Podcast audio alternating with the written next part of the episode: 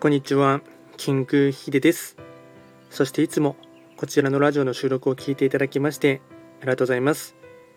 トレンド企画とはトレンドと企画を掛け合わせました造語でありまして主には旧世企画とトレンド、流行、社会情勢なんかを交えながら毎月定期的にですね運勢とあとは会員行動を情報発信しておりますのでぜひともそういったものに少しでも興味関心がある方はフォローを通していただけると励みになります。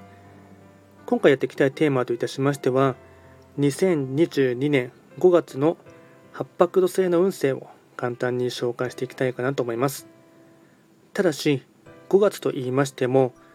気学の場合、暦は旧暦で見ていきますので、具体的な日数で言いますと、5月5日から6月5日までを指しますので、よろしくお願いいたします。それでは早速ですね、八白土星の全体運から紹介していきたいかなと思いますが、まずは全体運ですね。星5段階中、星は3つになります。八白土星は本来、五黄土星の本石地であります中宮、まあ、真ん中に移動していきますので、法医学の作用といたしましては、中宮、土センターとか、あとはですね、いわゆる帝王星と言われております五黄土星の影響を色濃く受ける一月となっていきます。ではですね全体的なポイント4つですねまとめていきますがまずは日常の喧騒から離れて心静かに過ごす時。2つ目協調性を持って周りの声に耳を傾ける。3つ目思わぬトラブルや事故などに要注意。4つ目。違和感やズレなどを感じるときは自分自身と向き合うチャンス。総じて客観的に自分を見て整理する時間を作ることが肝。これがですねとても大事なポイントとなっていきます。あとはですね開運行動もポイント4つですねまとめていきますがまずは開運行動の1つ目。内政人生の棚卸し。2つ目旧友とのコミュニケーション。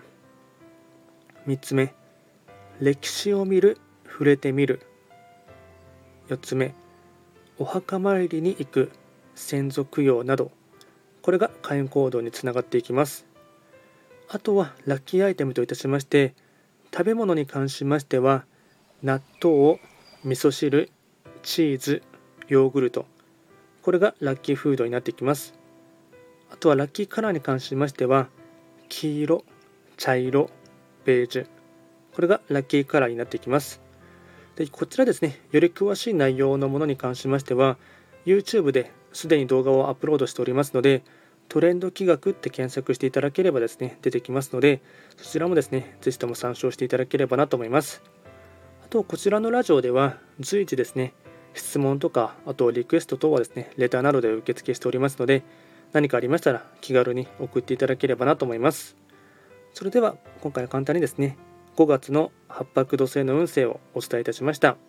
最後まで聞いていただきまして、ありがとうございました。